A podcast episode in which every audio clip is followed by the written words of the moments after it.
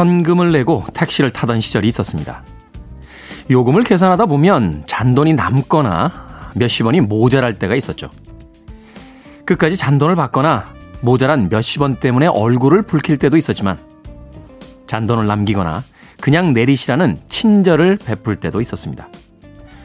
소수자리까지 정확하게 떨어지는 디지털의 시대에 택시비를 계산하기 위해 카드를 내밀며 문득 사람의 온기가 남아있던 그 언젠가를 떠올려 봅니다. 11월 21일 일요일 김태현의 프리웨이 시작합니다.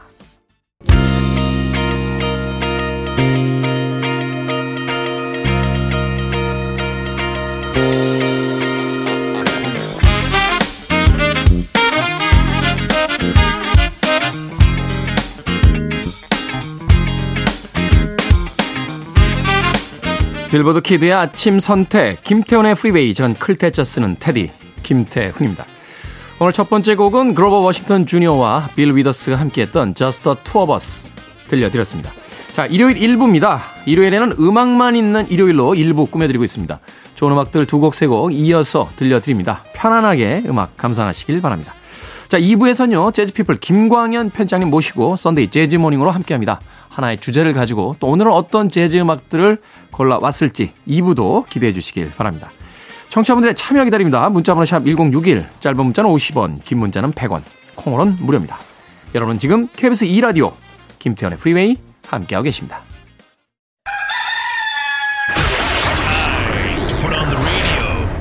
김태훈의 프리웨이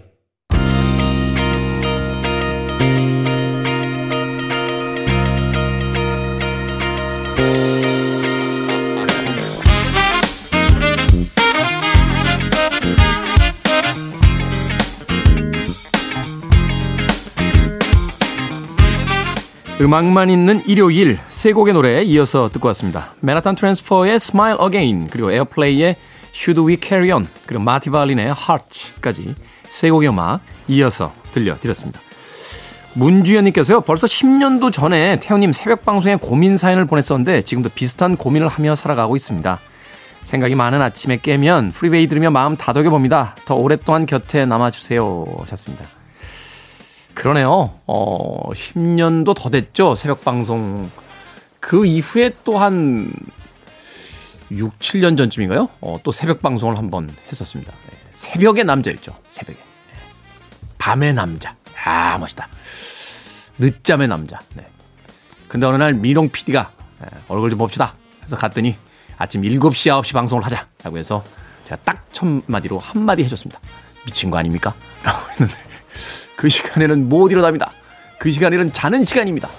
저를 도대체 뭘로 보고 그런 제안을 하신 겁니까? 라고 했는데, 예. 그 다음 이야기가 가슴에 와 닿았어요. 예. 뭐 특별히 하는 것도 없구만. 그래서,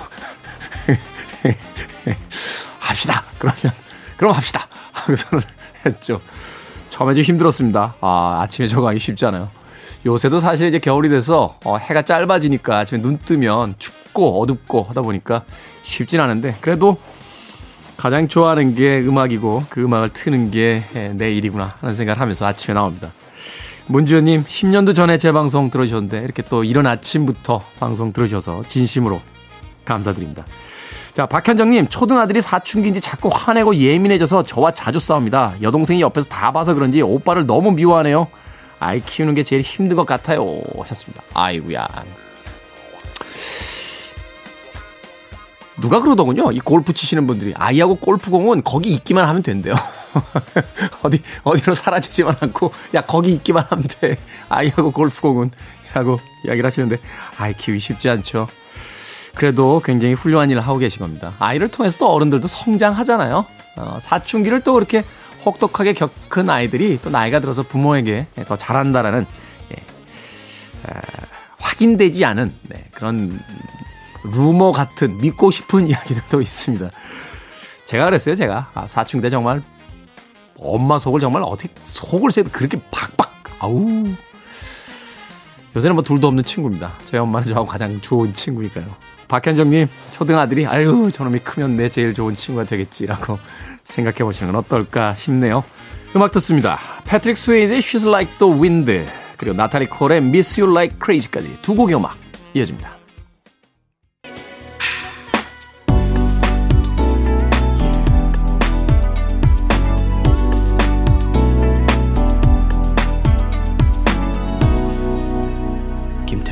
Freeway.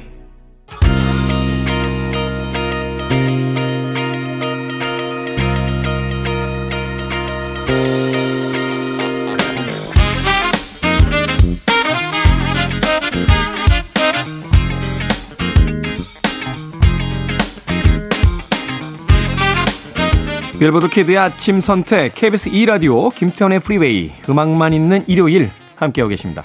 애시퍼드 앤 심슨의 Solid에 이어진 올리 앤 제리의 Breakin' There's No Stopping Us까지 두 곡의 음악 이어서 들려드렸습니다.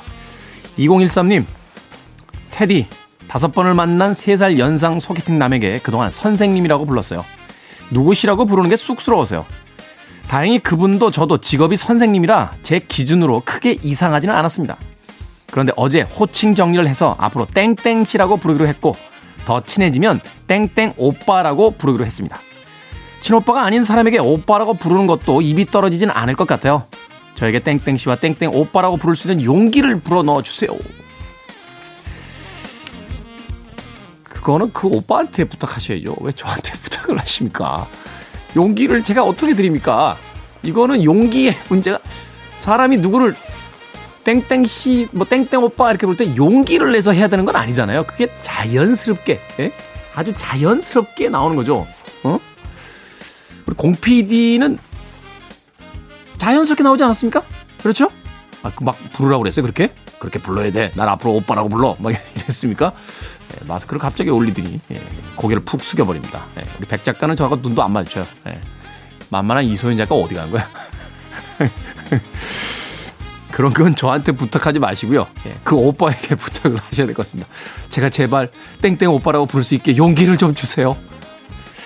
맛있는 것도 좀 많이 사주시고 예, 재밌는 데도 많이 데려가 주시고 좋은 얘기도 많이 해주시면 그냥 자연스럽게 오빠라고 부르게 되잖아요. 억지로는 부르지 마십시오. 억지로는. 송경숙님 다음 달 기타 동호회에서 팀별 발표가 있습니다. 근데 왜 앞에 나가면 떨리는 걸까요? 떨지 않고 실수 없이 잘할 수 있는 팁 있을까요? 아흐 생각만 해도 떨려.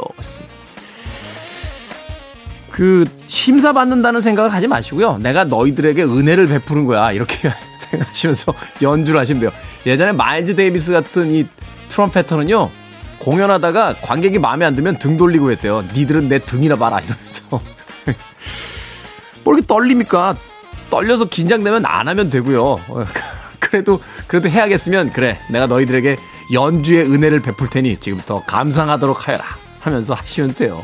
그렇잖아요. 내 돈 들이고 내 시간 들여서 내가 연습해서 남들한테 들려주는 건데. 그죠?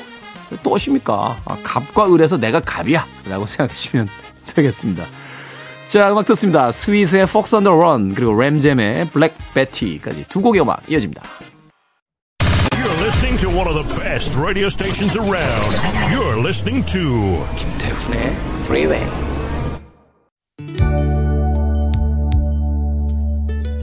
빌보드 키드의 아침 선택 KBS 2 라디오 김태현의 프리웨이 함께하고 계십니다.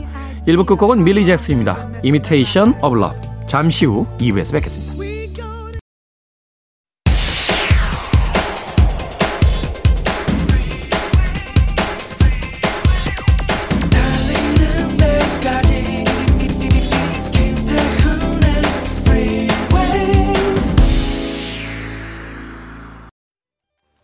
(11월 21일) 일요일 김태훈의 프리웨이 2부 첫 번째 곡은 웨더리포트의 Birdland로 시작했습니다. 자, 2부에서는요, 예고해드린 대로 재즈피플 김광현 편집장님과 함께 썬데이 재즈 모닝으로 꾸며드립니다. 잠시 후에 만나봅니다. I want it, I need it, I'm desperate for it. Okay, let's do it. 김태훈의 프리웨이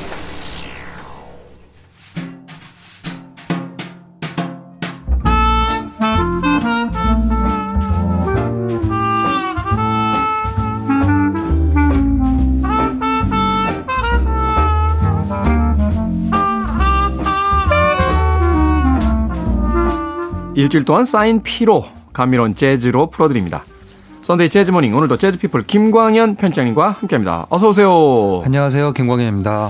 네, 겨울이었다가 겨울이 아닌 척했다가 날씨가 아침하고 네. 낮하고 이제 기온 차이가 심해지니까 감기 들기 좋은 계절인데 뭐가 이렇게 목도리 하고 오셨네요? 네. 어, 그 한 가을부터 저는 봄까지 네. 이 그 잘 때도 목도리를 하고 자는 편이거든요.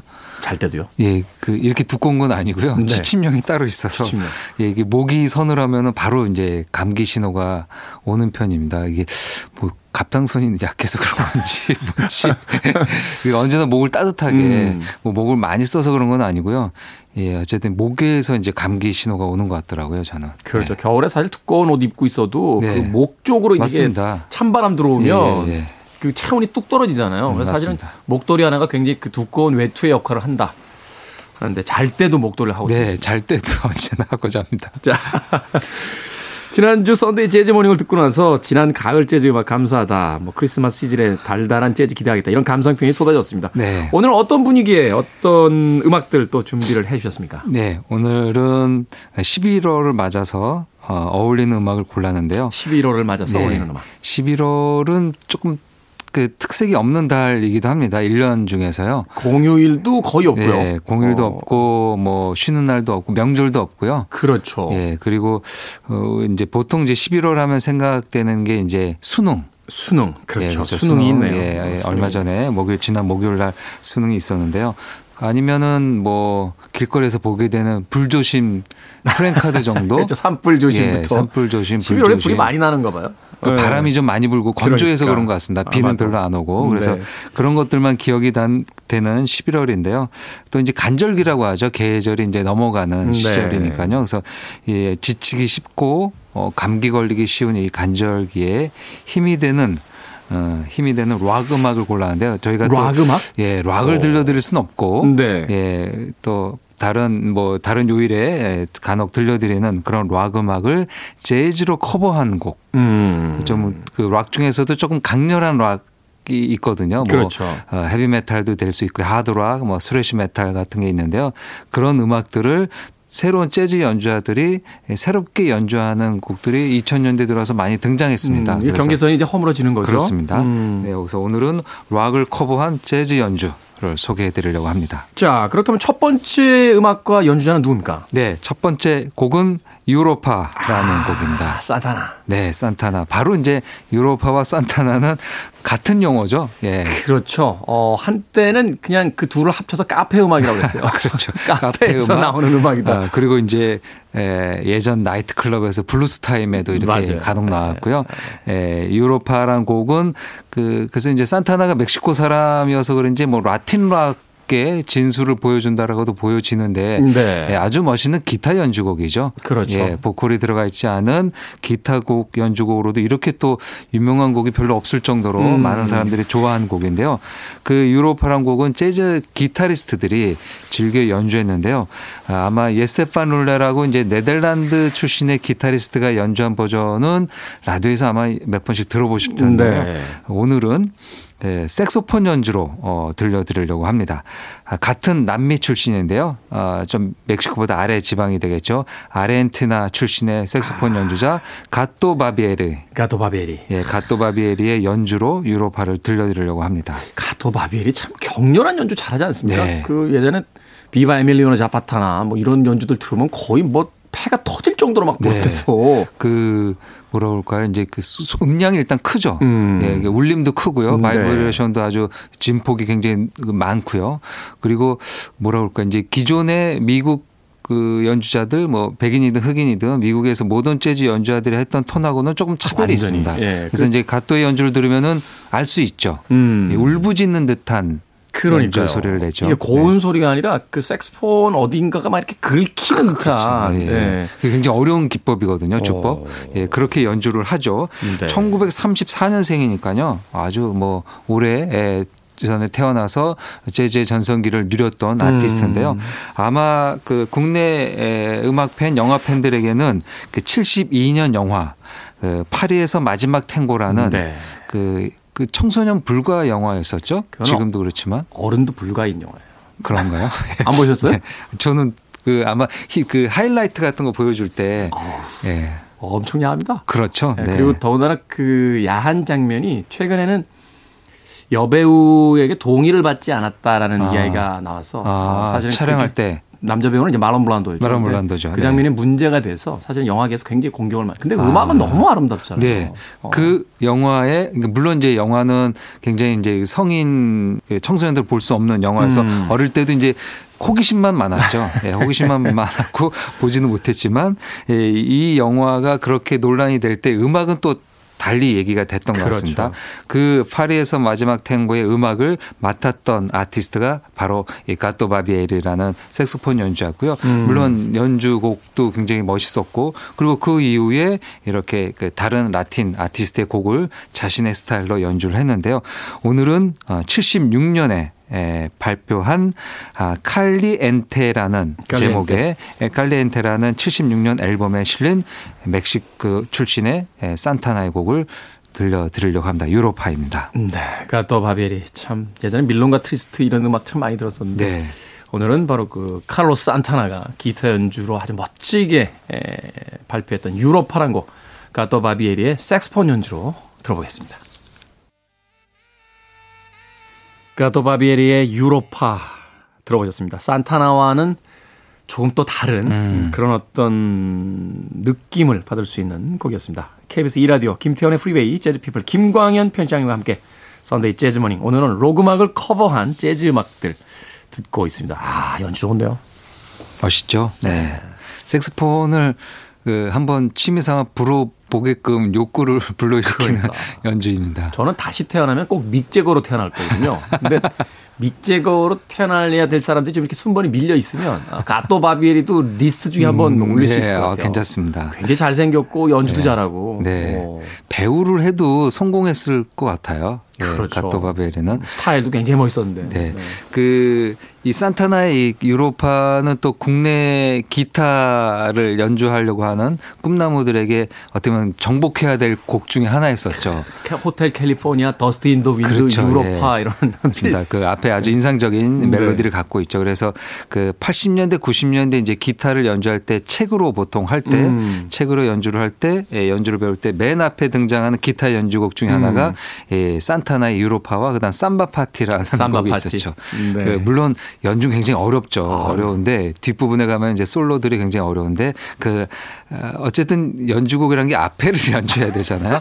앞에 한 1, 2분 정도는 뭐 하면은 굉장히 또 반응이 좋은 곡이기도 음, 합니다. 연주하다 어려운 부분 나오면 툭 멈추잖아요. 그렇죠. 예. 아, 예, 그런 곡. 막 이러면서. 예, 맞습니다.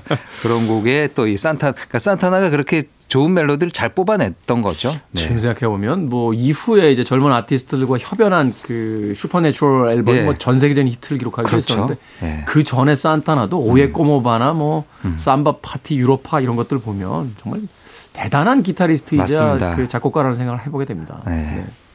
자 다음 곡은 어떤 곡 듣습니까? 예, 다음 곡은 마르신 바슬레프스키라는 폴란드 출신의 피아니스트인데요. 어, 예. 처음 들어보네요. 이름은 음. 아무래도 이제 그 동유럽권, 예, 네. 유럽권이어서 이름이 발음하기 우리가 이제 익숙치는 않지만 마르신 바르셀레프스키. 그래서 네. 이제 보통 마르신이라고 바- 보통 많이 얘기를 하는데요. 네. 이 바슬레프스키가 연주할 곡은 더 도어스의 예, Riders on the Storm이라는 곡입니다. 그 짐 모리슨의 그 납치한 그렇죠. 그쵸 네. Riders on the Storm 노래를 하는 건지 랩을 하는 건지 네. 예, 아주 낮은 목소리로 그리고 연주 그 리듬도 좀 느리죠. 예. 사이키델릭이잖아요. 맞습니다. 사이키델릭한 스타일이죠. 짠짠짠짠 네. 이렇게 나가잖아요. 예, 아주 독특한 락 사운드를 갖고 있는 더 도어스의 1971년 명반 중에 하나인데요. LA Woman이라는 앨범에 실린 곡이 되겠습니다. 네. 이 곡을 연주하는 마르신 바슬레프스키는 1975년생이고요. 음. 지금 그러니까 한 40대 한참 때네요. 한참 많은 연주를 어, 보여줄 때이죠. 그 이 마르신의 독특한 그 특징이 있는데요. 그 폴란드 보통 이렇게 폴란드에서 연주하다가 독일과 미국에서 유명하게 되면은 미국의 연주자랑 많이 합니다. 그렇죠. 그렇죠. 또 음. 본인이 피아니스트다 보니까 베이스와 드럼이라는 리듬 악기는 아무래도 이제 미국 흑인들이 강점을 음. 보이니까요. 그렇게 연주하지만 이 마르신 바슬레프스키는 10대 때 만났던 그야말로 그 어릴 때 친구죠. 음. 어릴 때 친구와 지금까지 아. 30년 동안 10대부터 40대까지 같이 연주하고 있습니다. 재즈는 그렇게 사이가 좋은 거예요. 락 밴드는 10대 때 만나서 밴드 하면 대개 20대 때 깨지거든요. 그렇죠. 많이 다툼도 있고 예, 그렇게 되죠. 예, 제가 이 시간에도 한번 이야기했던 것 같은데 그 유명한 이야기가 친구들과 싸우는 가장 좋은 방법은 밴드를 만드는 거고 우정을 끝장내는 방법은 투어를 떠나는 거다라고 하는 그런 이야기가 예. 투어 돌면은 여러 이제 일들이 생기니까요. 여러 일이 생기죠. 네. 네, 그런데 그 네. 근데 이제 그런 거와 달리 재즈는 한 번 연을 맺으면은 10년, 20년, 30년 음. 뭐 키스 자렛 그렇게 까다로웠던 키스 자렛 게리 피콕 잭 디조넷 거는 30년 넘게 네. 연주를 했으니까요. 서로가 서로 인정하는 거죠. 맞습니다. 예. 예, 마르신 바슬레프스키는 어, 자신과 비슷한 나이, 그러니까 70년대 생들로 이렇게 예, 트리오를 결성해서 지금까지 오고 있습니다. 아, 특히 이제 올해 2021년에 발표한 En attendant라는 음반이 있는데요. 네. 이 음반에서도 물론 이 세 명과 같이 연주를 했습니다. 베이스 연주하는 스와보미르 쿠르키에비치 음. 그리고 드럼에는요 미할 미스키에비치라는 폴란드 연주자들이 같이 하고 있습니다. 그 폴란드에서 쭉 활동하다가요 2005년에 그 독일의 레이블인 ECM 음. 예, 그 간혹 제가 소개해드렸던 레이블인데요. 그 독일 뮌헨에 본사를 두고 있는 뭐 지금 세계적인 재즈 레이블이 되겠습니다. 약간 아방가르드한 음악들 맞습니다. 예, 팻 메시니 키스 자렛 다 여기서 음반을 냈었죠. 2005년부터 어, ECM에서 음반을 내고 있는데요. 벌써 ECM에서 음반을 낸지 일곱 번째 음반이 어. 됩니다. 아, 그 안에서 자신의 창작곡을 주로 연주하지만 아, 오늘은 이제 이 락 음악을 들려드리니까요. 도어스의 곡을 연주한 곡을 한번 골라봤습니다. 네, Riders on the Storm. 사실 이제 레이 만자렉의 그 키보드가 굉장히 이 도어스의 사운드에서는 중요한 사운드인데. 중요하죠. 네. 오늘 마르신 바실레프스키는 과연 어떻게 연주를 하는지 기대를 해보도록 하겠습니다. 한 곡도 소개를 해 주시죠. 예, 에, 이어질 곡은 그 thrash metal입니다. thrash metal이면 굉장히 시끄럽고 강렬하고요. thrash metal을 재즈로 연주한다고요? 있습니다. 네, 오. thrash metal을 재즈로 연주하는데 이 곡 굉장히 독특한 아, 곡입니다. 아마 제가 처음 소개해드리는 것 같은데요. 기타리스트 알렉스 스콜닉이라는 네. 아티스트가 있습니다. 그 락 음악을 좋아하시는 분들은 이름을 들으셨을 텐데요. thrash metal 중에서 뭐 한 4대 천왕에는 못 들지만 한 10번째 팀에는 들어가는 음. 테스타먼트라는 팀이 있습니다. 아, 이 테스타먼. 이 thrash metal이 참 이 기타를 down picking이라고 해서 밑으로 주로 이렇게 그렇죠. 내리면서 쓰잖아요. 예, 그 어, 굉장히 강하게. 예, up으로 하면은 음. 소리도 좀 달라지고 음, 음. 어, 다른 줄을 먼저 치게 되니까 음, 네. 그래서 down picking을 하는데 그게 좀 어려운 주법이죠. 음. 예, 이, 이 팔뚝에 막 쥐도 나고 그러거든요. 그런 나오더라고요. 예, 이 thrash metal의 예, 리더이자 기타리스트가 자신이 thrash metal 테스타먼트 할 때는 너무나 강렬한 음악을 하고 음. 그리고 완전히 변신을 합니다. 집에 가서 아. 옷도 갈아입고 네. 예, 화장도 지우고 그리고 재즈 클럽에 가서는 재즈를 연주합니다. 아. 완전히 다른 그 뭐라고 할까 아수라 백작이라고 해야 될까요? 이야, 그러니까 이제 그 대중 앞에서 활동하는 것과 자기 음악을 분리시켰군요. 완전히 분리했습니다. 아하. 그게 자신이 테스타먼트 연주할 때 재즈곡을 하나 연주할 수는 있지만 음. 그거는 그냥 그 테스타먼트 색깔이라면은 완전히 다른 재즈 팀을 하는데 그 팀 이름은 테스타먼트가 아니고 알렉스 스콜닉 트리오. 라고 기타 트리오를 결성을 네. 해서 하는데요. 아무래도 이제 락을 연주했다 보니까 재즈를 연주하려면 다시 공부를 해야 되잖아요. 그렇죠. 뭐 화성이나 이런 게 좀 그렇죠. 예, 맞습니다. 그래서 뉴욕에 있는 뉴스쿨을 다시 들어가 가지고요. 음. 그 유명한 어, 헤비메탈 락 기타리스트가 다시 학교에 들어가서 재즈를 공부하고 나서 음. 재즈 트리오를 결성해서 지금까지 예, 앨범을 내면서 활동하고 있습니다. 대단하네요. 예, 오. 대단합니다. 네. 이 테스타먼트가 연주한 연주할 곡은 키스.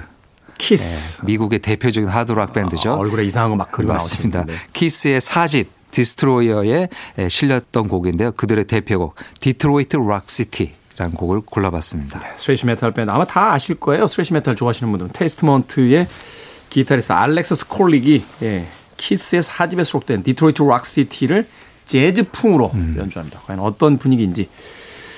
자, 음, 두 곡이었죠. 마르신 바실레프스키의 Riders on the Storm 그리고 알렉스 스콜릭이 이끄는 트리오 Detroit Rock City까지 두 곡의 음악 듣습니다.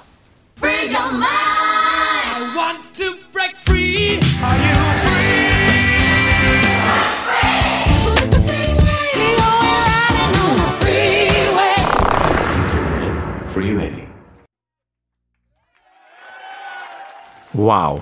대단한 연주네요. 조슈아 레드맨의 The Ocean이라는 곡 듣고 왔습니다. 라이브네요? 네. 어. 앞에 나올 때는 아주 깔끔한 소리여서 스튜디오 네. 같지만 이제 에, 앞에 인트로가 지나고 나서는 관객 소리가 확 등장하죠. 그렇죠. 그 관객 소리가 등장했다는 거는 아 관객이 이 곡에 대한 어, 그 느낌이나 이, 아, 이 곡이 어떤 곡인지 그때 이제 알아챘던 거죠. 음. 바로 레드 제플린이 연주한 The Ocean이라는 네. 곡이 되겠습니다. 너무 유명한 곡이라. 네. 레드 제플린의 이 5집이죠. 어, Houses of the Holy라는 음반에 실린 곡인데요. 이 조슈아 레드맨은 지금 이제 50대에 접어든 어, 미국을 대표하는 재즈 색소폰 연주자입니다. 그러면 도대체 몇 살 때부터 거장이었던 거예요? 제가 그렇죠. 조슈아 레드만 음악 들은 게한 20년 넘게 그렇죠. 된것 같은데 20년이 넘었죠. 이제는 네. 활동한 지가요. 그때 등장과 함께 이미 거장 소리 들었잖아요. 막 연주 너무 잘한다고. 그렇죠. 예. 아. 뭐그 제일 유명한 게 이제 아버지가 유명한 듀 레드맨이라고요. 음, 네. 1960년대 활약한 프리 계열에서는 뭐 단연 손꼽히는 음. 색스폰 연주자입니다. 아버지가 워낙 유명한 에, 색스폰 연주하니까 이제 그 피를 물려받았을 거고요. 그리고 90년대 초반에 이미 그 이제 재즈에서 굉장히 유명한 그 선발 대회가 있습니다. 아. 몽크 competition이라고 해서 아, competition이 있어요. 예, 뭐, 그. 델로니어스 몽크의 이제 유가족들이 설립한 건데 그게 이제 1980년부터 시작됐는데요. 음. 바로 1991년 1991년은 이제 색소폰으로 선발을 하는 해였는데요. 네. 매년 한 학기만 합니다. 아. 다른 학기를 다 하지 않고. 네네. 근데 91년은 색소폰이었는데 그때 1등을 했습니다. 어, 이미 뭐 등장부터 어마어마한. 그렇습니다. 뭐 음. 바로 바로 수능 1위를 한 거죠. 전국 1위를 하면서 재즈에 등장했으니까요. 문득 궁금해서 그러는데요. 네. 델로니어스 몽크 컴퍼티션이면 그 트럼펫터는 안 뽑지 않습니까? 아닙니다. 다 뽑습니다. 돌아가면서 예, 돌아가면서 뽑고요. 물론 첫 해는 피아노였습니다. 네. 예, 첫 해가 피아노였고요. 피아니스트니까. 예, 그래서 첫 해가 이제 마커스 로버츠라고 윈턴 마샬리스 피아니스트가 음. 이제 1위를 하고요. 그래서 매년 각 한 악기를 주제를 정해서 그 악기를 이제 1, 2, 3위를 뽑는데요. 거기에서 1위, 2위, 3위를 한 사람은 바로 뭐뭐 프로가 되는 거죠. 그렇죠. 그 예. 음반회사에서 바로 계약 맞습니다. 맺고. 그래서 어. 우리가 알고 있는 아티스트들 많이 이렇게 예, 등장했는데요. 조슈아 레드맨은 음. 91년에 색소폰 부분에서 1위를 하면서 해성과 같이 등장하면서 바로 이제 거장 소리를 듣고요. 벌써 음. 그것도 20년이 됐습니다. 그렇죠. 그러네요. 예, 그래서 20년 동안 좋은 활동을 보이고 이렇게 음, 레제프린이라든지 그 자신이 어릴 때 들었던 음. 하드락 음악들을 음반이나 라이브 때는 연주를 해서 관객들을 즐겁게 해주는데요. 예, 라이브 트리오 어, 음반이었으니까요. 네. 예, 레드 제플린 곡을 재밌게 아마 관객들은 들으셨을 것 같습니다. 네. 2009년 10월에 뉴욕에서 가졌던 실황입니다. 네. 제가 아까 왜 trumpeter는 안 뽑죠라고 농담 삼아 이야기하냐면 마일스 데이비스하고 워낙 사이가 안 좋아서 노벨상에서 수학상 없다라고 하잖아요. 네. 뭐 진짜인지 는 모르겠는데 노벨이 좋아했던 여자분을 그 수학자가 이렇게 사귀었다고 해서 노벨이 수학상은 안 만들었다 뭐 이런 웃지 못할 이야기도 있는데 네. 그래서 혹시 trumpeter는 안 뽑는 게 아닌가 하는 생각을 잠깐 해봤습니다. 자, Sunday Jazz Morning 오늘 가시기 전에 이제 마지막 곡 간단하게 소개를 좀 해주시죠. 예. 다음은 그 키르기스탄 출신의 피아니스트입니다. 아마 키르기스탄 출신의 재즈 피아니스트 만나는 건 또 처음이실 것 같은데요. 않은데요. 네. 예. 엘다 장기로프라는 어, 피아니스트입니다. 음. 엘다 장기로프인데요. 1987년생이니까요. 네. 어, 어린. 나이죠. 오. 예. 신동 소리를 들으면서 재즈신에 등장했습니다. 음. 아, 2005년에 데뷔 음반을 냈으니까요. 어, 재즈 매니아 인 아버지 그리고 음악 학자였던 어머니 아. 그다음 뭐 음악을 굉장히 좋아할 수 있- 있었던 가정 환경이었던 것 같습니다. 아, 그가 2020년 네, 발표한 음반 중에서요. 사운드 가든의 곡이죠. Black Hole Sun. 아, 근데 이 곡을 가든. 또 재즈 연주자들이 의외로 연주를 합니다. 이 사운드 가든 음악이 좀 그런 풍이 좀 있다라고 그래요. 이 그러니까 우울한 느낌이 우울한 느낌. 있죠. 네. 크리스 코넬이 사실 되게 우울하게 부르잖아요. 그렇죠. 맞습니다. 어. 예. 이 사운드 가든의 Black Hole Sun인데 이게 노라 존스도 이 노래를 불렀고요. 그 다음에 조슈아 레드맨도 이걸 하고 브래드 멜다우도 이 곡을 음, 연주해서 오. 음반에 넣었습니다. 근데 이 특이하네요. 곡을 또 이제 막내뻘 되는 에, 엘다가 아, 다시 2020년에 연주를 했습니다. 네. 키르기스탄 출신의 피아니스트 엘다 아, 장기로프. 장기로프의 네. 예, 연주로 사운드 가든의 Black Hole Sun 오늘 끝곡으로 준비해 놓도록 하겠습니다. 일요일 코너 Sunday Jazz Morning 재즈 피플 김광현 편집장님과 함께했습니다. 고맙습니다. 감사합니다.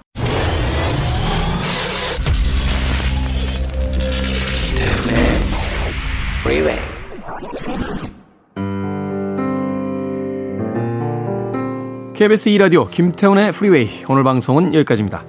오늘 끝곡은 선데이 재즈 모닝에서 재즈페플 김광현 편지장님께서 소개해 주신 키르기스스탄 출신의 피아니스트 엘다 장기로페고 블랙홀선 준비했습니다. 전 내일 아침 7시에 돌아옵니다. 고맙습니다.